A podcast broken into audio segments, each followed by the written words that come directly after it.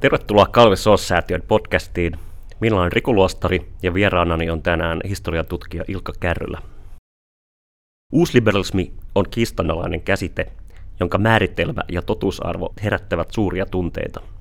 Joidenkin mukaan kyse on pelkästä haukkumasanasta, jota vasemmistolaiset tutkijat ovat kapitalismin voiton jälkeen viljelleet kriittisen alavireen säilyttääkseen.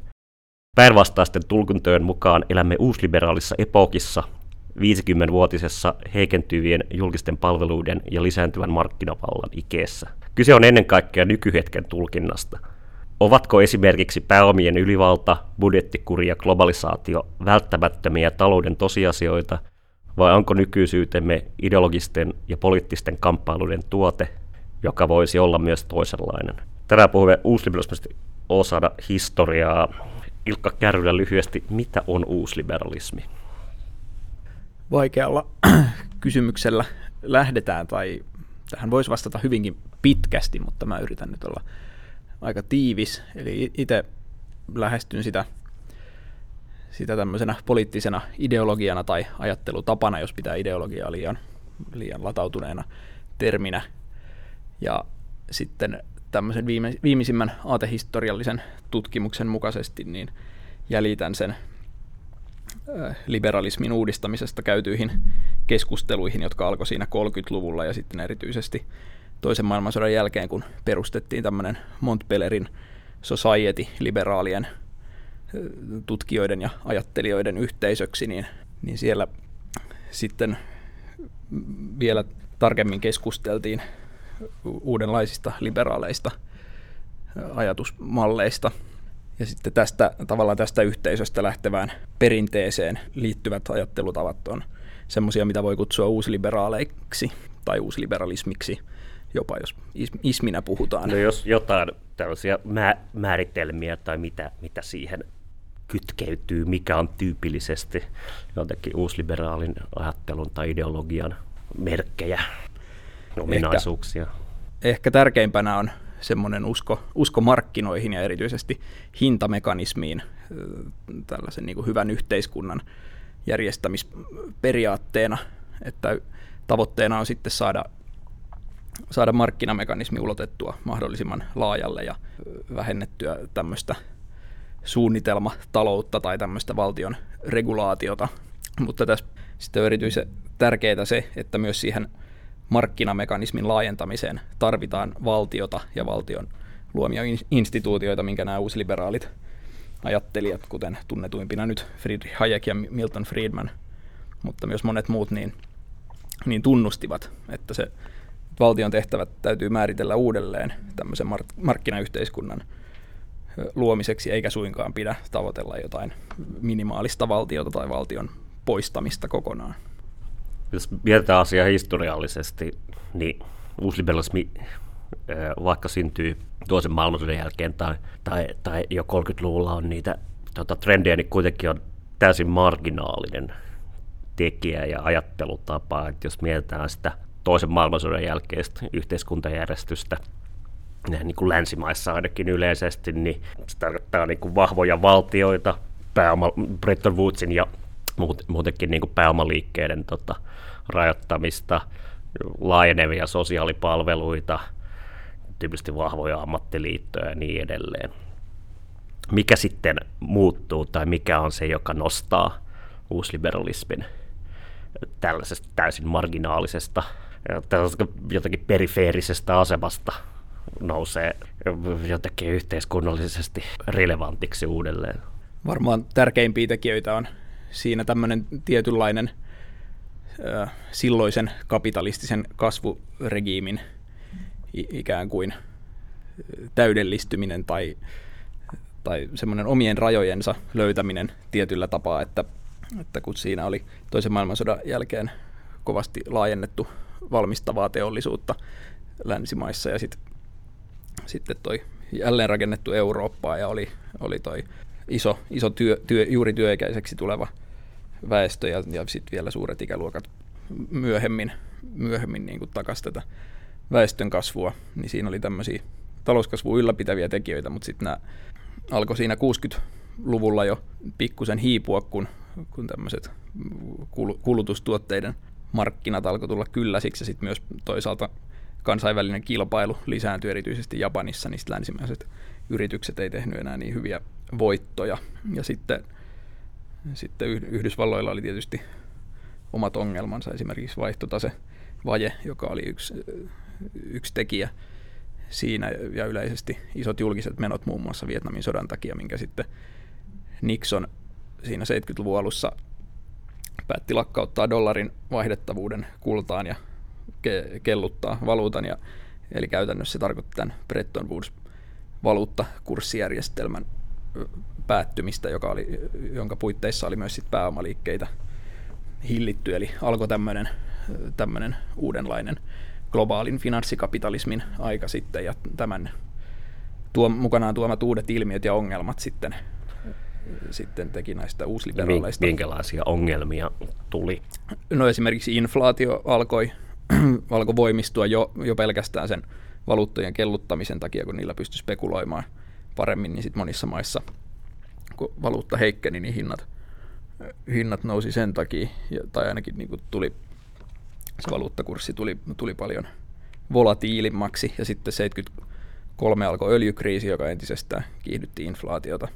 Ja sitten kun näihin, tai varsinkaan inflaatioon ei sitten vanhat, vanhat konstit purreet, kun samaan aikaan oli, oli myös iso työttömyys, eli oltiin kuuluisassa stagflaatio tilanteessa, niin sitten, sitten jos työttömyyttä yritettiin julkis, julkisia menoja kasvattamalla vähentää, niin sitten inflaatio kuitenkin nousi entisestään, niin tämä oli niin kuin se dilemma siinä 70-luvulla.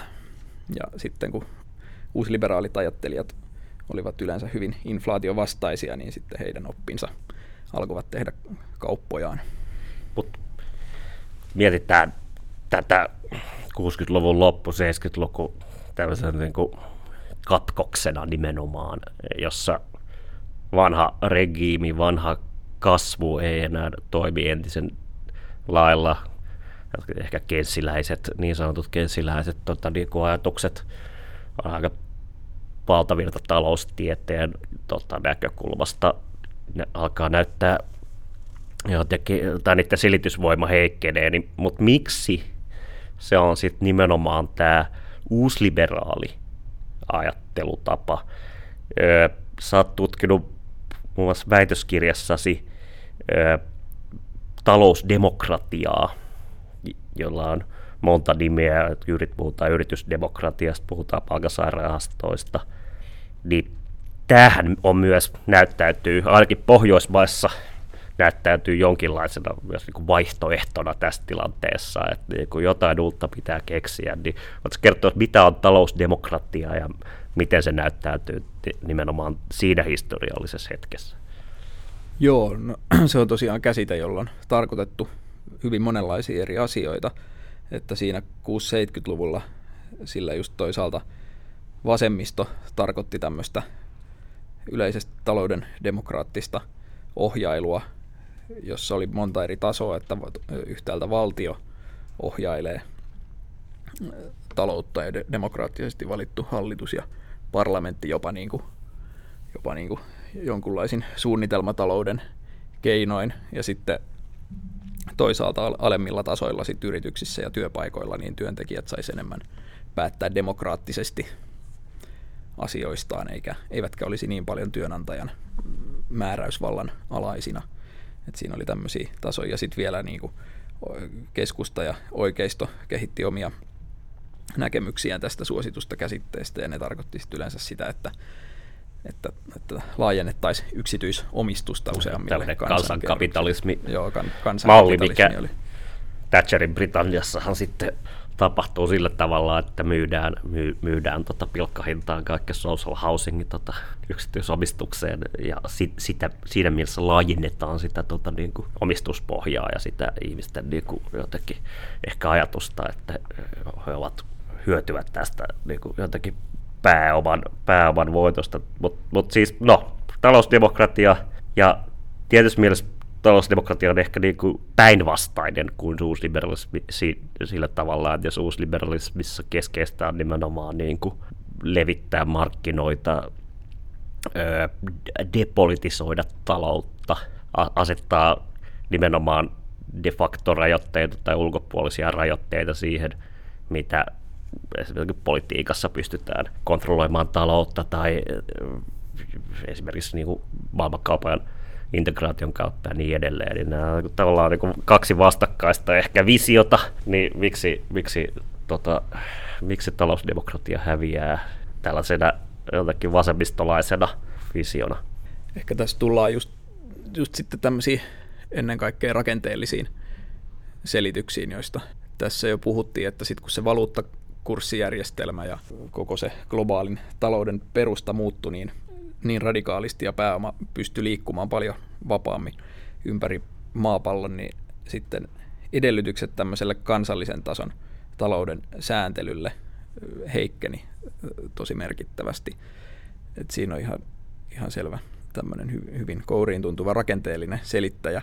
Et kyllähän sitten koko 70-luvun vielä eurooppalaiset sosiaalidemokraatit ja muu vasemmisto niin puhui tästä taloudellisesta demokratiasta ja jopa taloussuunnittelun lisäämisestä ja näin, mutta sitten siihen ei vaan ollut, ollut edellytyksiä minkään yhden maan oikein tehdä tämmöisiä uudistuksia. Sitten lopulta Ranskassa 81, kun Mitterrand valittiin presidentiksi, niin hän sitten yritti vähän tämän, tämän tyyppistä ohjelmaa toteuttaa, mutta se sitten siitä sitten ylikansallinen pääoma rankaisi ja korot nousi ja, ja, ja näin poispäin, että hän, hänkin joutui peruuttamaan sit siitä. Et si, siinä oli kerta kaikkiaan vaan todella vaikea sitten uusissa mm. olosuhteissa toteuttaa tämmöistä Eli politiikkaa. Tavallaan aikaisempi, aikaisempi se toisen maailmansodan jälkeinen systeemi oli ehkä perustunut nimenomaan, niin kuin, tai että sen edellytyksenä oli kuitenkin aika, aika, aika vahva regulaatio, aika niin kuin, rajoitettu pääomaliikkeet ja tietysti myös, myös niin kuin globaalin kilpailun rajoittaminen.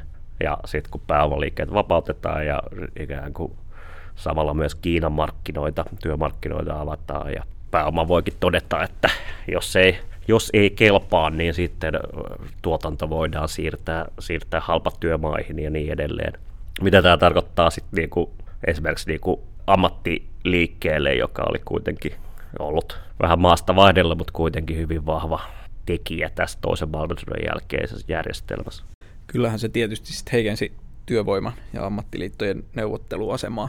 Ja jo, jo pelkästään se, että kun työttömyys alkoi siinä 70-luvulla nousta useimmissa länsimaissa, niin se, se jo heikentää neuvotteluvoimaa, kun on, on sitä työvoimareserviä niin ei sitten pystytä palkkoja niin puskemaan ylöspäin. Ja sitten just kun tulee vielä mahdollisuus siirtää tuotantoa yhä enemmän halvempiin maihin, niin, niin se neuvotteluvoima siinä sitten heikkenee. Voitko lyhyesti kuvaa, mikä, mitä näitä talousdemokratian ideolle käy? Tai sanot, että niin oli sekä vasemmistolainen visio, jossa ennen kaikkea palkansaajan kautta voitiin jopa jo, puhuu jonkinlaisesta niin kuin sosialisoinnista myös niin kuin, talouden suunnittelu ja niin edelleen. No, täl, t- tätä nyt ei ainakaan tapahdu. Miten sitä oikeistolainen niin kuin, visio nimenomaan ö, kansankapitalismista tai, tai vastaavasta, niin mitä sille käytäisiin? Kyllähän sitä voi sanoa, että ne oikeistolaiset visiot tästä talousdemokratiasta toteutu paljon paremmin, vaikka sitten, sitten mielenkiintoista kyllä oikeistokin lopettaa puhumasta tai käyttämästä tätä, tätä käsitettä, että kansankapitalismista voidaan ehkä edelleen puhua ja sitähän on, on, on yritetty laajentaa tämmöistä osa, osakeomistusta ja osakekeinottelua, jopa velkasijoittamista niin kuin kansan syvien rivien keskuuteen. Ja se on tässä jatkunut ihan näihin, näihin päiviin asti. Niin tämmöiset on, on kyllä toteutunut. Ja sitten myös tämä yritysdemokratia, niin siellä, siellä toteutuu just myös nämä oikeiston ja keskustan visiot, että ei anneta työntekijöille mitään ratkaisevaa valtaa työpaikalla, vaan lähinnä tämmöistä neuvoa antavaa mm. valtaa, että neuvotellaan muutoksista työntekijöiden kanssa, mutta työnantaja tekee lopulliset päätökset, mistä Suomen YT-laki ja YT, YT-neuvottelujärjestelmä on hyvä, hyvä esimerkki. Että se on vaan neuvoa antava, että kor- korkeintaan voidaan jossain hyvin vähäisissä asioissa antaa sitten työntekijöille oikeita päätösvaltaa. Tietysti mielessä voi ajatella, että nimenomaan joku yrityshän on yksi tämmöisessä niin fundamentaalisesti vähiten demokraattisia jotakin niin kuin instituutioita yhteiskunnassa, ja, ja, ja jossa niin kuin hierarkia, ehkä joku armeija sen lisäksi, mutta jossa hierarkia on kaikista selvin ja niin edelleen. Ny- nykyään tai jotenkin Suomessa tietysti ikuisesti muodissa oleva paikallinen sopiminen. Niin, niin paikallinen sopiminen on myös osa tätä ehkä oikeistolaista visiota demokratisoitumisesta, ja nimenomaan niin kuin jos se toisen maailmansodan jälkeinen regiimi, joka vähän maasta riippuen tämäkin, mutta tietysti paljon rakentunut näihin tota, niin kuin nimenomaan teollisen tuotannon kautta tapahtuvaan kasvuun ja niin edelleen. Ja siihen on liittynyt sit niinku isot ammattiliitot ja niillä on tota, vahva neuvotteluasema ja niin edelleen. Niin sit, miten, miten tämä paikallinen sopiminen istuu tähän kuvioon ja, ja miten se keskustelee niin kuin uusliberalismin kanssa esimerkiksi?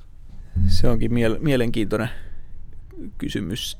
Ehkä no voi sekä lähteä siitä, että ensinnäkin tässä näkyy semmoinen just kans yksi ero näiden vasemmiston ja oikeiston ajatusten välillä, että oikeistolle ja työnantajapuolelle tämä paikallinen sopiminen on yleensä ollut mielellään semmoista niin yksilöllistä kuin mahdollista, että se olisi työ, työntekijä yksilön, yksilöllisesti eikä ammattiliitto tai sen edustaja, joka neuvottelee siellä asioista, mutta sitten tietysti kun on rakennettu niin vahvat kollektiiviset työmarkkinajärjestelmät, niin tämmöiseen on monissa maissa ollut vaikea, vaikea siirtyä, mutta sitten just vasemmistolle ja työntekijäpuolelle se on sitten aina ollut tärkeää, että nimenomaan ammattiliitto tai muu kollektiivi neuvottelee työntekijän puolesta, koska työntekijä on se heikompi mm. osapuoli tavallisesti siinä työsuhteessa. Tämä on yksi, yksi ulottuvuus tässä, mutta kyllähän sitten just tämä sopimisen vieminen yritystasolle on, on sopinut hyvin tämmöiseen uusliberaalin globalisaation myötä muuttuvaan yritykseen, jonka täytyy toimia paljon joustavammin ja pärjätäkseen kovassa kilpailussa, niin sitten ja kun siirrytään tämmöisistä, tämmöisistä jotenkin pysyvämmistä sopimuksista asiakkaiden kanssa tämmöiseen enemmän just-in-time-tuotantoon, jossa pyritään minimoimaan varastoja ja tuotetaan asioita vaan se, se määrä, mitä just kulloinkin tarvitaan, niin sitten just työvoimaltakin vaadittaisiin enemmän joustoa, ettei ole liikaa porukkaa töissä silloin, kun ei tarvita ja ettei makseta liikaa palkkoja, niin sinänsä tämä paikallinen sopiminen on ollut luonnollinen osa tätä uusliberaalia globalisaatiota. Tässäkin on hyvä vielä korostaa sitä, että työnantajille tämä ei ole niinkään mikään ideologinen asia tai että ne jotain uusliberaalia ideologiaa tässä ajaisi, kun ne haluaa paikallista sopimista, vaan se on just tämmöinen käytännöllinen, käytännöllinen juttu, mikä koetaan niin kuin se olevan. on niin riskien siirtämistä työntekijälle. Niin, ja sitten silloinhan vielä 70-luvun alussa Suomessakin, kun työvoimalla oli vahvempi neuvotteluasema, kun oli, oli toi käytännössä täystyöllisyys ja sitten paljon työvoimaa meni Ruotsiin ja, ja näin poispäin, niin silloinhan työnantajat nimenomaan halus keskitettyä sopimista ja ihan niin kuin valtakunnan tason tupoja, että saataisiin saatais palkkakustannukset pysymään aisoissa. No nekään ei sitten aina auttanut, vaan työntekijät pysty, tai paikalliset ammattiliitot pysty, pysty usein sitten saamaan aika isojakin liukumia, kun kun niillä oli neuvotteluvoimaa. Niin eikö tämä nyt ehkä mennään vähän tässä kronologiassa asioiden edelle, mutta eikö tämä itse asiassa ole hyvin tyypillinen dynamiikka, että vaikka nimenomaan EK ja Suomi yrittäjät ja muut tällaiset isot työnantajajärjestöt puhuu jatkuvasti niin kuin paikallis, paikallisen sopimisen ja vaikuttaa, että halutaan jonkinlainen huutolaisperiaate ehkä tai, tai tota, sataman jätkiä palkataan, kun ne tulee joka kerta aamulla uudelleen, mutta sitten kuitenkin niin kuin todellisuudessa se, se tota, niin kuin ihan oikealla niin kuin yritystasolla tapahtuva eikä oikeassa taloudessa tapahtuva jotenkin paikallinen sopiminen niin itse asiassa on ollut, on ollut sekä suhteellisen maltillista ja jotenkin ei ehkä niin, niin tota, suuressa käytössä ja myös suhteellisen toimiva, toimiva malli. Joo, sitähän on, on Suomessa 90-luvulta alkaen lisätty aika paljon, mutta se on tapahtunut täysin niin kuin työehtosopimusten puitteissa, että niissä on mm. sit määritelty, että mistä asioista voi sopia paikallisesti ja millä ehdoilla. Että tämä yleensä unohdetaan, kun puhutaan paikallisesta sopimisesta, tai siitä tulee helposti sellainen kuva, että Suomessa ei ole paikallista sopimista, että nyt meille pitäisi tuoda paikallinen sopiminen, vaikka sitä oikeasti on, on tosi paljon, mutta se on vaan määritelty siellä työehtosopimuksissa.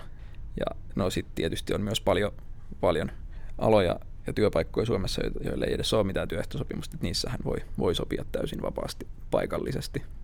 Ja myös ehkä pelkona, pelkona työ, työnantajilla voi olla se, että, että tota, jos siirrytään, siirrytään työehtosopimusten ulko, ulkopuolelle, niin sitten sit vääjäämättä valtaa annetaan eduskunnalle, valtaa annetaan niin kuin ikään kuin politiikalle määrittää, määrittää esimerkiksi, jos tulisi joku minimipalkkalaki, niin sehän, sehän voisi olla vaarallista. Mutta. Joo, se, en oikeastaan tiedä, mikä, mikä tuohon minimipalkkaan on varsinaisesti työnantajien kanta, mutta tuossakin on tapahtunut semmoinen jännä, jännä käänne, että, että nyt noi työn, työnantajapuoli on kyllä ollut aika innokas vaatimaan lainsäädäntöä ja just, että pois työehtosopimuksista ja enemmän, niin enemmän säädettäisiin asioita laeissa, jos ei saada, jos ei saada sovittua ammattiliittojen kanssa, kun se on jos aikaisemmin ollut ehkä, ehkä vähän toisinpäin. Että.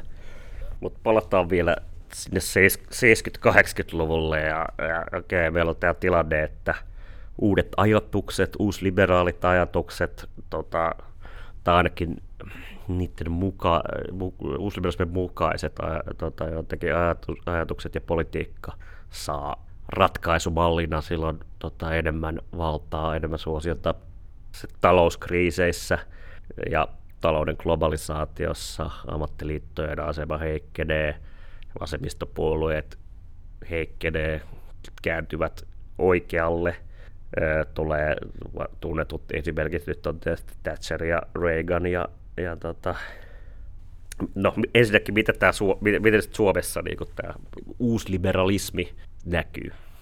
Vai näkyykö se vielä niin 80-luvulla esimerkiksi?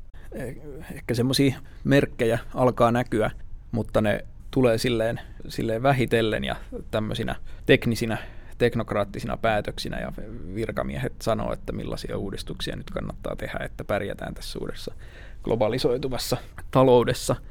Tietysti suurin uudistus, mikä Suomessa ja muissa Pohjoismaissa tulee 80-luvulla, on tämä rahoitusmarkkinoiden vapauttaminen ja kaiken luotonannon ja korkojen ja tämmöisten deregulointi. Mutta nämä on niin nimenomaan tällaisia teknokraattisia virkamiesvetoisia uudistuksia, että vaikka politiikka, tai politiikassa on niin eksplisiittisesti nimenomaan yritetään tehdä pesäeroa Thatcheriin ja toisaalta Suomessa ei olekaan mitään tällaista niin avointa, avointa konfliktia tai niin ammattiliittojen avointa haastamista vielä 80-luvulla, mutta nyt kuitenkin niin kuin yhtiöittämistä kaikkea tällaista on. No sitten tulee 90-luvun lama, ja oikeistohallitus, miten, miten, onko tässä sitten Suomen uusi liberaali käänne vai miten sä tulkitsisit tätä? Ehkä sekin voisi tulkita enemmän semmoiseksi olemassa olleen trendin voimistumiseksi, vaikka tietyssä mielessä siinä on, on se käänne, että, että sitten kun toi julkinen talous joutuu niin pahaan tilanteeseen, kun, kun työttömyys kasvaa hurjasti ja sitten pankkeja joudutaan pelastamaan, ja samalla yritetään pitää, pitää toi vakaasta valuuttakurssista kiinni ja eli korot joudutaan pitää korkealla, niin sitten sieltä, sieltä tulee luonnolliseksi ratkaisuksi tähän, että pitää leikata julkiselta sektorilta vähän kaikesta, mistä nyt pystyy leikkaamaan, että siinä, siinä mielessä myös jonkunlainen käänne tapahtuu. Toisaalta ehkä voi ajatella, että joku vakaan markan politiikka on nimenomaan niin kuin politiikkaa, ehkä, ehkä myös nimenomaan siinä mielessä, että sellainen liberaali kritiikki sitä kohtaan ehkä olisi ihan paikallaan, että, tai ollut ihan paikallaan, että hei, että niin kuin, miksi poliitikot toimivat irrationaalisesti, niin kuin, eivätkä anna markkinoiden jotenkin arvottaa tätä markkaa. Joo, se on ihan totta, että esimerkiksi joku Friedman ei varmasti olisi kannattanut sellaista politiikkaa, mitä silloin harjoitettiin ja koko Euro- tai Länsi-Euroopassa oli silloin nämä, yritettiin pitää kiinteistä kursseista kiinni tai, tai ainakin suhteellisen kiinteistä ja sitten kukaan ei uskaltanut muuttaa politiikkaa. Suomi sitten oli, oli lopulta se ensimmäinen, joka uskalsi, kun oli pakko ja muut seurasi hyvin, perä, hyvin pian perässä, kun muutkin, muutkin maat oli vähän vaikeuksissa valuuttakurssiensa kanssa ja sitten huomattiin, että tämä olikin se, mikä pelastaa meidät tästä tilanteesta, eikä eikä se mitä piti välttää viimeiseen asti.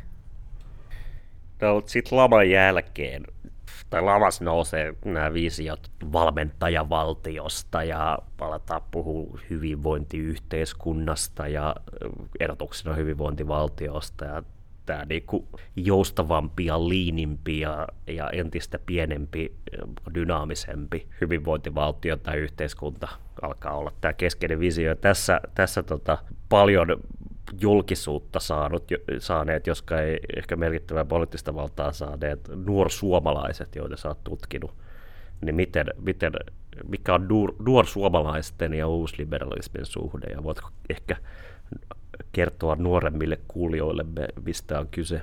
Joo, sehän oli tällainen haastajapuolue, joka siinä vuonna 1994 perustettiin, toi Risto J. Penttilä, joka nykyään tunnetaan ulkopolitiikan kommentaattorina ja tämmöisen konsulttitoimiston vetäjänä, niin hän, hän oli tämä puolueen puuhamies erityisesti tässä ja he kirjoitti ensin tämmöisen pamfletin Ultimaattum isänmaalle, ja, jossa kritisoitiin tätä, tätä suomettunutta ja korporatistista kylmän sodan ajan politiikkaa, Ke- Kekkosen ajan po- politiikkaa, mutta myös kaikkia vanhoja puolueita, jotka ylläpiti sitä ja, ja näin. Ja sitten tosiaan tuli julkisuutta aika paljon näille ajatuksille ja, ja paljon rohkaisua, niin sitten perustettiin puolue ja 95 eduskuntavaaleissa tuli kaksi kansanedustajapaikkaa, Penttilä ja Jukka Tarkka, tämä historian tutkija pääsivät eduskuntaan, niin, ja julkisuus sitten jatkui, vaikka puolue, puolue jäi vain yhden vaalikauden mittaiseksi, kun ei tullut jatko,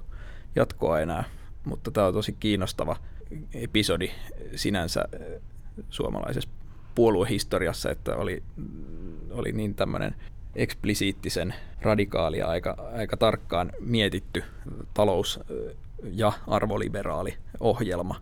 Et siinä oli tosi siinä on ehkä semmoista niin proaktiivisuutta, mitä jos niin kuin tyypillisempää tämä, niin kuin meillä ei ole varaa diskurssi, niin kuin ennen kaikkea totta kai lavan myötä va- vahvistunut, että niin kuin jotenkin palveluita leikataan ns vastentahtoisesti, mutta kuitenkin jotenkin tämmöisten pakkojen sanelemana, niin nusuillahan nimenomaan tällainen jotenkin proaktiivinen hyvinvointivaltion pelastaminen tai sen terveen ytimen pelastaminen on keskeisenä visiona.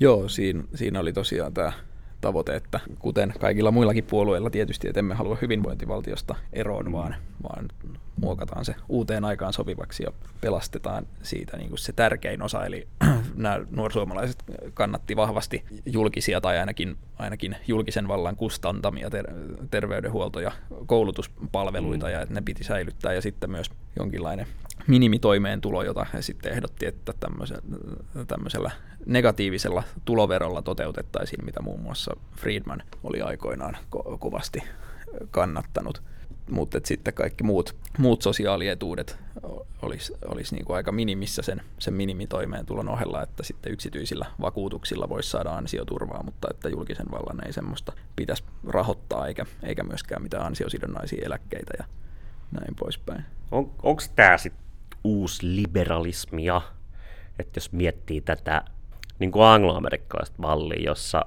niin kuin hyökkäys on niin kuin eksplisiittisesti valtiota vastaan ja valtion tarjoamia palveluita ja valtion yleistä roolia ei vaan niin kuin, taloudessa, vaan yhteiskunnassa laajemmin, niin sitten kuitenkin niin kuin esimerkiksi nuorsuomalaisilla on juuri tällainen ajatus, että valtio ikään kuin toimii ja voi toimia niin kuin arvonlisääjänä, että niin kuin se voi tuottaa terveyspalveluja, se voi ja pitää tuottaa koulutusta ja niin edelleen, siis niin kuin tällaisia totta kai niin kuin niin kuin yksityistä taloutta hyödyttäviä palveluita. Onko kyse uusliberalismista, onko nämä molemmat uusliberalismia, jos on, niin mikä se, mikä se niin kuin yhteinen ydin on? Kyllä siitä on, on se ydin löydettävissä siinä mielessä, että, että näillä nuorsuomalaisillakin oli keskeistä se markkinatalous ja yksilönvapaus, ja että miten sen saisi sen sais maksimoitua, mutta ei niin kuin minkään – minkään yleisen hyvän kustannuksella tai, tai niin, että köyhyys hirveästi lisääntyisi vaikka niin siinäkin, että oltaisiin siirrytty johonkin, johonkin pieneen perustuloon tai negatiiviseen mm. tuloveroon, niin todennäköisesti köyhyys olisi lisääntynyt, mutta, mutta että se ei... Mutta se ei kuitenkaan sisällä tällaista skeptisyyttä valtiota itsessään kohtaan, että nämä pitäisi tuottaa esimerkiksi niin kuin yksityisillä markkinoilla, tai ehkä ajatus tietysti, että tota, yhteiskunta maksaa, mutta, mutta tota, yksityinen voi tuottaa ne palvelut, mutta sitten kuitenkin visioidaan tämä, että yhteiskunnan tuottamattomat osat ja tarpeettomat osat, työttömät ja eläkeläiset ja niin edelleen, niin ikään kuin he, heillä ei ole niin väliä. Ne on ne niin kuin yrityksen ylimääräiset osat, jotka, jotka voi, voi karsia pois tai ainakin laittaa minimitoimeentulolle. Joo, tai tämän minimitoimeentulonkin oli sitten tarkoitus kannustaa työttömät töihin ja eläkeläisten sitten ehkä oletettiin säästävä yksityisiin vakuutuksiin tarpeeksi, että, että tota, saisivat riittävän eläkkeen. Mutta no, no, nehän oli myös sellaisia uudistuksia, mitä ei olisi mitenkään millään, millään lyhyellä aikajänteellä voinut toteuttaa. Että jos olisi vaikka työeläkejärjestelmää lähdetty muuttamaan, niin se, se vaatisi ensinnäkin aika suuren kannatuksen ja sitten vaikka se päätettäisiin toteuttaa, niin se olisi erittäin hidas prosessi, koska ei voi nykyisiä eläkelupauksia kauheasti lähteä muuttamaan. No, mutta nuoret suomalaiset ei sitten, tai ikään kuin on niin kuin määrältään poliittisessa marginaalissa, mutta niin kuin miten nämä sitten, miten heidän ideaansa, onko niillä vaikutusvaltaa, leviääkö ne tota, johonkin laajempaan tietoisuuteen tai politiikkaan? Kyllähän ne jonkun verran leviää, että osaltaan ne nuorisuomalaiset kannatti semmoisia asioita, mitkä monet muut, mitä monet muutkin jo kannatti silloin 90-luvulla, niin kuin just tämä, että, että julkisia palveluita pitäisi tehdä enemmän yksityisen sektorin tuottamina ja antaa vain jotain palveluseteleitä esimerkiksi ihmisille, että he voi ostaa yksityiseltä sektorilta palvelunsa, tai sitten tämä työmarkkinoiden joustavoittaminen ja siirtyminen paikallisempaan sopimiseen, niin tämmöisiä asioihin kannatti monet muutkin jo silloin varsinkin nyt niin kuin keskusta- ja oikeistopuolueet, mutta myös sosiaalidemokraatit jossain määrin. Ja sitten, sitten taas nämä radikaalimmat ajatukset, niin kuin tämä, tämä, tämä perustulo tai, tai negatiivinen tulovero ja sitten, sitten verotuksen, tai verotuksessa siirtyminen kohti tasaveroa, niin, niin kyllähän tuntuu ainakin, että, että ne, ne on tullut suositummiksi ja, ja tavallaan semmoisiksi salonkikelpoisemmiksi ajatuksissa, että kyllähän kokoomuksessa esimerkiksi tänä päivänä paljon väkeä, jotka kannattaisi tämmöistä perusturvauudistusta. No, Elina Valtosella on ollut tämä, tämä perustili-ajatus jo, jo monta vuotta, joka on aika lähellä näitä, näitä Friedmanilaisia perusturva-ajatuksia. Kyllä kokonaisverotus siirtyy tavallaan tasavero suuntaan, että joku ansio, ansiotulovero, joka on progressiivinen, niin sen rooli heikkenee ja sitten pääomaverotus muuttuu portaistetuksi tasaveroksi 93 jo ennen nuorsuomalaisia ja niin edelleen. Niin mikä on sitten se, niin kuin sanotaan 2007 ennen finanssikriisiä, niin kuinka uusliberaalilta Suomi näyttää? Niin, Suomi, Suomikin on käynyt läpi tämmöisen oman uusliberalisaatioprosessinsa. Tämä on siis nykyisessä uusliberalismi-tutkimuksessa käytettävä tämmöinen muotikäsite, jolla korostetaan sitä, että, että ei ole välttämättä niinkään joku tämmöinen yksi ismi nyt lyönyt läpi, vaan, vaan että tietyt siihen liittyvät ajatukset ja käytännöt on silleen vähitellen tehnyt tuloaan hyvin, hyvin eri tavoilla ja, ja aina niihin, niihin paikallisiin instituutioihin ja käytäntöihin kiinnittyen sitten ja tuottaen hyvin erilaisia lopputuloksia, mutta et, että onhan Suomikin tämmöisen prosessin sitten käynyt läpi just, että työmarkkinoita on joustavoitettu ainakin jonkin verran ja sitten julkista sektoria on karsittu ja yksityistetty ja ulkoistettu. Mutta onko se, tai ehkä se on ollut tällaista niin kuin mä, mä, määrällistä eikä niin kuin fundamentaalisen laadullista, että tavallaan niin kuin pieniä työelämän, tai ei, vaan, ei ehkä niin pieniäkään, mutta kuitenkin työelämän joustavoittamisia ja vastaavia tehtiin, tehtiin 90-luvulla ja tehtiin sen jälkeenkin, tota, mistä puhuin Sami Joutisen kanssa aikaisemmin, ja sitten toisaalta tota, niin, tai siis toisaalta niin kuin, kyse ei ole niin fundamentaalinen käännös kuitenkaan, että ikään kuin työehto sopimusjärjestelmä on jossain määrin säilynyt, ammattiliitot on jossain määrin säilyttänyt asemansa täysin mihinkään minimipalkkapohjaiseen systeemiin tai edes tällaiseen Hartz-tyyppiseen malliin, joka, joka Saksassa löi läpi 2000-luvun alussa, niin Suomessa ei olla menty.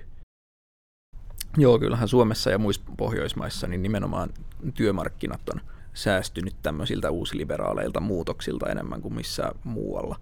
Että se on, siinä on niin kuin ollut tämmöistä hu- huomattavaa institutionaalista kitkaa, että, että on, on just järjestäytymisaste pysynyt korkeana ja, ja näin.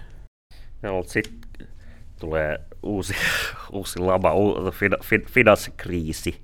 Miten, sanotaan, puhutaan viimeiset 15 vuotta, niin miten on muuttunut ja, on uusliberalisoituminen edennyt, että esimerkiksi ainakin niin paikallisen sopi, sopimisen korostuminen on ollut niin kuin sekä julkisuudessa että, että ihan niin kuin toistuvien työmarkkinataistojen tasolla on ollut valtava. 2016 EK ikään kuin kieltäytyy olemasta, kieltää itseään neuvottelemasta mitään niin kuin kokonaisratkaisuja, jolloin vääjäämättä tota, pyritään ajamaan niin kuin pienemmille tasoille näitä neuvotteluja, niin mikä, on tämä niin kuin trendi ja suunta? Joo, no tuossahan on tosiaan tämä mainitsemasi käänne on just ollut suurin muutos nyt työmarkkinasuhteissa ja se on lähtenyt nimenomaan tästä työnantajapuolen proaktiivisuudesta sitten, mutta sekin on tarkoittanut enimmäkseen sitä, että, että luovutaan tai yritetään luopua näistä valtakunnallisista keskitetyistä sopimuksista, että sitten kuitenkin liittotasolla tehdään vielä valtakunnallisia sopimuksia, paitsi, paitsi metsäteollisuudessa nyt sitten on niistäkin luovuttu ja vedetty tämä ensimmäinen, ensimmäinen yritystason kierros, jossa, jossa UPM yritti vielä, vielä paikallisempaa tai, ja tuli pitkä työtaistelu, eikä se niin hyvin onnistunut UPM kannalta, mutta jos puhutaan uusliberalisoinnista, niin ikään kuin mikä tässä on se, niin kuin, jos ei suoraan niin kuin ole ehkä mitään tavoitetta, niin ikään kuin, niin kuin mikä on se suunta niin kuin tämän tyyppisessä niin kuin nimenomaan. Onko se jotenkin paikallinen sopiminen, niin kuin jotakin sopimukset yksilötasolla, jonka ehkä takaa joku minimipalkka tai ei? Niin kuin. Joo, no vielä, vielä näytetään kuitenkin Suomessa oleva aika kaukana tuommoisesta hirveän paikallisesta sopimisesta. Että kyllä se, on se, se liittotaso on nyt se, millä lähes kaikilla aloilla toimitaan, paitsi sitten tietysti niillä, niillä aloilla, missä ei ole lainkaan järjestäytyneitä työnantajia ja työntekijöitä tai ainakaan tälle valtakunnallisesti järjestäytyneitä, niin niillä on sitten paikallisempaa. Ja että kyllä se tietysti se työehtosopimuksissa sovittava paikallinen sopiminen, niin koko ajan vähän lisääntyy, mutta sekin on aika hidasta, että edelleen, edelleen moni Suomessa toivoisi, että siirryttäisiin enemmän tämmöiseen Ruotsin malliin, jossa, jossa millään alalla ei ole luovuttu näistä valtakunnallisista sopimuksista, mutta niiden sisällä on kyllä sitten sovittu varsinkin palkkojen suhteen vähän enemmän paikallista joustoa, mitä Suomessa on yleensä sovittu. Mutta tämä niinku no, ka- kaikissa Pohjoismaissa tämä siirtymä on kuitenkin ollut tämmöistä aika, aika vähittäistä. No, tässä koronan myötä jälleen ollaan, kuten finanssikriisinkin aikaa, ollaan puhuttu niin kuin uusliberalismin kuolemasta. Tarkoittaa ehkä nimenomaan sitä, että se trendi globalisaatiossa ja, ja vapaissa pääomaliikkeissä ja mahdollisimman jotenkin pienessä valtiollisessa puuttumisessa ja tällaisessa niin kuin passiivisessa ehkä keskuspankkipolitiikassa niin on niin kuin ikään kuin toistuvasti kaatunut siihen, että itse asiassa me, niin kuin kasvu on kriisiytynyt tai on syntynyt joku kupla, kuten finanssikriisi aikaa tai sitten niin kuin koronan yhteydessä niin kuin totta kai aneltiin valtiota apuun, koska mikä myös ehkä paljasti sen, että niin kuin mikä on se jotenkin oikein niin kuin vallan, vallan ja jotenkin niin kuin yhteiskunnallisen ja taloudellisen kestävyyden takaa, ja tai mikä on se viimekätinen niin kuin instituutio. Niin, niin miten, miten, miten, miten niin kuin uusliberalismi tällaisena niin kuin epokkina tai jotenkin niin kuin isona suuntana lähtien sieltä 60-70-luvulta, niin miten, miten se nyt voi? Se onkin kyllä mielenkiintoista nyt seurata. Tässä on tosiaan nähtävissä paljon, paljon tämmöistä murtumaa, mikä nyt johtuu oikeastaan siitä, että tämä tämmöinen uusi liberaali talouspolitiikka aika paljon nojannut siihen, että eletään normaaliaikoja, eli että ei ole mitään sotia tai pandemioita tai pitkäkestoisia talouskriisejä silleen, että, että tuotantoketjut, globaalit tuotantoketjut pystyy toimimaan mahdollisimman häiriöttömästi ja pääoma, pääoma liikkuu ja näin poispäin. Ja nyt kun on ollut tässä lyhyen ajan sisällä niin paljon tämmöisiä häiriöitä, että pitkään joudutaan elämään niin sanotusti ei-normaaleja aikoja, niin on tämä, tämä regiimi nyt sitten vähän vaikeuksissa.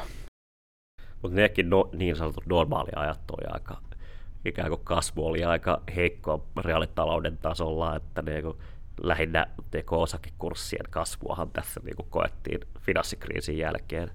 Hmm. Joo, siis, siis finanssikriisistä lähtienhän tässä on tavallaan eletty epänormaaleja aikoja sen takia, kun talouskasvu on ollut länsimaissa niin heikkoa ja sitten on jouduttu pitää korot alhaalla ja, ja keskuspankit on sitten elvyttänyt pumppaamalla rahaa pankeille, niin se on, se on jo tämmöistä varsin epänormaalia ja siinä niin kuin ehkä itse ainakin kallistun tämmöiselle aika keinsiläiselle kannalle, että siinä vaikuttaa niin, niin vahvasti se tämmöisen kapitalistisen rahatalouden säästämistendenssi ja sitten se koko, kokonaiskysynnän vähenemisen tendenssi, jota, mm. johon Keynesin mukaan tarvittiin julkisia menoja, että saadaan niin kasvua pidettyä yllä, niin sitten kun sitä, tämä liberaali regiimi ei ole sallinut niin paljon julkisia menoja, niin sitten se on ollut vaikea pitää. No, miten sitten, jos me ollaan nyt ehkä analogisessa tilanteessa monella tapaa tuohon siihen 70-lukuun, että meillä on öljykriisi, meillä on niin kuin, laukkaavaa inflaatiota, joskaan ei ehkä instituutioita, joilla sitä pystyisi mittaamaan niin kuin, tai, tai saamaan niin kuin reaalipalkkojen kas, kasvua ja niin edelleen, niin olisiko nyt taas niin kuin jotakin talousdemokratian, talousdemokratian paluu esimerkiksi siinä mielessä, että mietitään nimenomaan näitä palkansaajarahastoja, niin jos kuten lehdistä saamme lukea, että palkankorotus on nyt ihan mahdotonta ja muuta, niin tota, pitäisikö, mitä jos maksetaan yrityksen omaisuudella, mitä jos maksetaan osakkeella, mitä jos ikään kuin... Se voisi tietysti olla yksi, yksi tämmöinen pohdintaan otettava keino. Kyllähän sitä palkansaajarahastoajatusta just, just myös tämän palkkamaltin toteuttamiseksi monet, monet ajatteli, että se olisi hyvä keino siihen.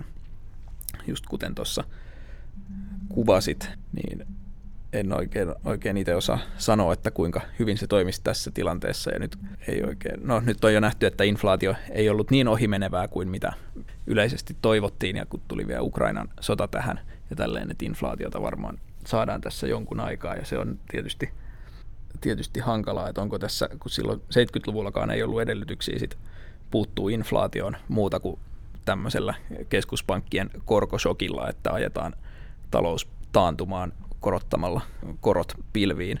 Niin, ja se, se sitten auttoi sillä kertaa, mutta auttaisiko se tällä kertaa ja halutaanko semmoiseen no, mennä? Siis se niin... auttoi sillä kertaa niin kuin romahduttamalla esimerkiksi niin kuin työvoiman neuvotteluaseman. Niin, juuri, juurikin näin. Joka nyt sitten taas, niin kuin, en tiedä voiko sitä enää romahduttaa, kun sekin on jo vähän, vähän niin kuin ollut pitkään tässä niin kuin rakenteellisen työttömyyden ja niin edelleen tilanteessa. Että niin, Yhdysvalloissa ehkä, ehkä on jo jonkinlainen työ, työvoiman, neuvotteluvoiman elpyminen. Se on kiinnostava tällainen jossain ehkä määrin, mutta... jotenkin paradoksaalinen tilanne nimenomaan, että koska ei ole mitään niin kuin keskitettyjä instituutioita, niin sit, sitten satunnaisesti, nyt esimerkiksi ennen kaikkea niin koronan myötä, kun on ollut tota, palvelun työpaikat on ollut erittäin huonoja, niin ikään kuin sit, sit, niin kuin yksittäisen ihmisen neuvotteluvoima saattaakin olla siis sellainen, että siellä oikeasti liksoja pystytään, niin kuin, tai on pakko niin kuin kaksinkertaistaa jopa. Hmm. Toki olleet hyvin matalat aikaisemmin. Mutta. Niinpä. Mutta joo, jos halu, haluaisi jotain sitten tämmöistä keinsiläisempää ratkaisua tähän inflaatioon tai, tai stagflaatioon, jos sellainen on tullakseen, niin se, se vaatisi kyllä erittäin vahvaa ylikansallista koordinaatioa ja siihen ei, siihen ei pystytty silloin 70-80-luvulla, niin mitkä on sitten edellytykset nyt, nyt kun on, on tota, esimerkiksi suhteet Venäjään, Venäjän ja lännen välillä on jäissä ja näin poispäin, niin itse en osaa tähän vastata, mutta, mutta ajat on kyllä aika erikoiset. Uusliberalismin myös keskeisenä, tai mikä on uusliberalismin suhde tähän niin kuin ylikansalliseen, että toisaalta uusliberalismi tapahtuu niin kuin ylikansallisessa viitekehyksessä, se tapahtuu niin kuin, no Euroopan unioni nyt on niin kuin selkeä esimerkki, mutta siis, siis keskeistä on nimenomaan tavallaan niin kuin talouden ylikansallisuus sillä tavalla, että se pystyy toisaalta niin kuin, kiristämään kansallisvaltioita ja tavallaan ulkopuolelta määrittämään esimerkiksi jotain niin kuin, antamaan näkemyksiä bud, tota, kansallisista budjeteista ja niin edelleen, mutta sitten toisaalta niin kuin, niin, tai mikä, mikä on tämä suhde? Niin, kyllähän just, just monet uusliberaalit ajattelijat kannatti tämmöisten hyvin, hyvin selkeiden ylikansallisten pelisääntöjen luomista, jotta, jotta toi pääomat ja tavarat pääsee kulkemaan mahdollisimman vapaasti ja ettei tule mitään yllätyksiä sitten ja mitään kansallisesti liikaa muuteta kaupankäynnin ehtoja. Mutta sitten just näitä, jos, jos täytyy makrotaloutta jotenkin, jotenkin säännellä, niin sitten oikeastaan ainoa, ainoa keino on, on toi keskuspankkien toimet niin kuin siinä uusliberaalissa työkalupakissa. Et se, on, se on sitten tai se, se ei ole kauhean, kauhean monipuolinen työkalupakki, kuten, kuten nähdään, että silloin 70-80-luvulla tarvittiin se korkojen nostaminen, niin se oli ainoa, ainoa, mitä oikeastaan pystyttiin tekemään, ja nyt ei olla niin kuin kauheasti edistytty siitä tuossa to, niin valtavirta-ajattelussa. Niin, tämä niin korot on ollut nollassa ja silti kasvu on todella niin kuin embarrassing tasolla. Että, niin kuin, jotenkin, miten, miten sitä pitäisi tulkita toisaalta niin kuin poliittinen tendenssi esimerkiksi tällä hetkellä Suomessa ja varmaan no, muuallakin lännessä ei ole niin kuin se, tai nähtävästi ei ole siirtymää tulossa ainakaan lähitulevaisuudesta jonkinlaiseen niin kuin uudenlaiseen kenssiläisyyteen tai uudenlaiseen niin kuin, tota, valtiovetoiseen kasvuun, että esimerkiksi nämä niin kuin, paljon haipatut Joe Bideninkaan niin kuin investoinnit niin tota, yllättäen paljastuivatkin äh, tai yllä, yllättäen tota, mittakaavat äh, tota, pieneni jokaisella kierroksella ja niin edelleen. Joo, siinä on tietysti tämä Yhdysvaltain poliittinen järjestelmä, että siellä on vaikea saada mitään kauhean kunnianhimosta läpi, kun sitten toinen puolue pystyy jarruttamaan, että mm. nyt, nyt sitten seurataan sitä, että mitä EU:ssa saadaan aikaiseksi esimerkiksi, jos täytyy nyt taas Etelä-Euroopan maille jotain apukeinoja keksiä, ettei nousevat korot hyydytä liikaa niiden taloutta ja niin kuin taas aseta euroa vaaraan tässä. Mietitään vielä lopuksi tätä niin kuin pitkän, tai tämä tätä isoa kysymystä, että tällaisia niin kuin pitkiä syklejä tai kasvuregiimejä, joista niin kuin, aluksi puhuttiin tästä toisen maailmansodan jälkeisestä kinsiläisestä teolliseen tuotantoon perustuvasta, jota niin kuin määritti vahva työllisyys ja ammattiliitot ja niin edelleen. Se päättyy sinne tota, 60-, 70-, 80-luvulle. Sitten meillä on ollut tämä niin kuin pitkä uusliberalismi-kausi, joka toisaalta niin kuin ei pysty enää edes nollakoroilla niin kuin kasvamaan, niin onko meillä vastaavasti jossain institutionaalisessa periferiassa tai jossain tota Montpellerin society-tyyppisesti ö, jotkut uuskensiläiset juonimassa, jotka voivat tuoda ikään kuin tähän kriisin hetkeen uudenlaisia ideoita samalla tavalla korvaamaan nämä jotenkin uusliberaalit mallit tai ajattelutavat. Niin onhan, onhan näitä, näitä ajattelijoita tietysti aika paljonkin ympäri maailmaa, mutta saako heidän ajatuksensa tarpeeksi näkyvyyttä niin, että voisi edes niin kuin harkita vaihtoehtoina. En, en oikein osaa sanoa. Kyllähän tuossa niin koronapandemian alussa tuntui, että, että aika monet tämmöiset uudenlaiset talousajattelijat sai näkyvyyttä, niin kuin esimerkiksi tämä Stefani Kelton, tämä tämmöinen yhdysvaltalainen professori, joka, joka kannattaa tätä modern monetary theory-suuntausta, jossa muun muassa muistutetaan siitä, että, että tai no, tämä aina perustuu lähinnä Yhdysvaltojen esimerkkiin, mutta että valtiot eivät välttämättä ole, ole toi riippuvaisia mistään ulkopuolisista lainanantajista, vaan että voidaan ihan itse vaikka painaa rahaa niissä, niissä rajoissa, minkä, minkä taloudelliset resurssit antaa myöten, mutta että nyt just sitten kun on tullut tämä, tämä nykyinen inflaatio-ongelma, niin, niin sitten tietysti näistä ei ehkä puhuta niin paljon, koska, koska sitten just, just Keynesiläisemmin ajattelevien ratkaisut olisi, olisi kaikenlaista säännöstelyä ja, ja investointeja toi kor, korvaavaan tuotantoon niillä aloilla, minkä hyödykkeistä on pulaa ja, ja näin poispäin, niin ne on jotenkin semmoisia, mitä tuntuu, että, että ei oikein tässä julkisessa poliittisessa keskustelussa osata ottaa todesta mm. edelleenkään.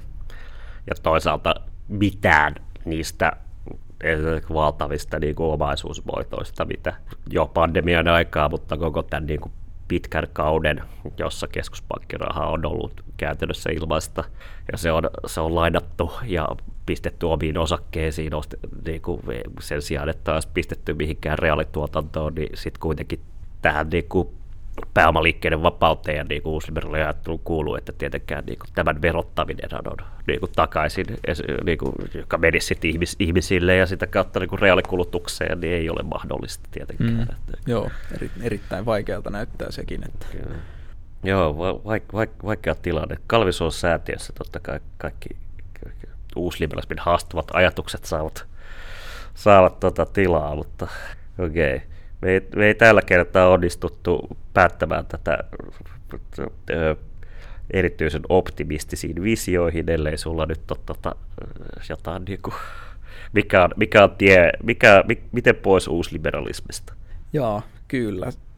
Ehkä lähtisin jo jonkunlaisen ekologisen jälleenrakennusohjelman ja kevyen varallisuusverotuksen ja tämmöisen kautta sitä lähestymään ja ehkä no joo, julkisilla investoinneilla työpaikkoja ja sitten, sitten toi vahvempaa tulonjakoa ja sitä kautta kysyntää ylös, mutta, mutta ekologisesti kestävästi, niin se olisi nyt ehkä se semmoinen ohjelma, mitä tässä tilanteessa voisi kokeilla vaihtoehtona. No niin, siinä budjettiriiheen neuvoja. Tota, kiitos, kiitos keskustelusta, Kärlä. Joo, kiitos, kiitos kutsusta.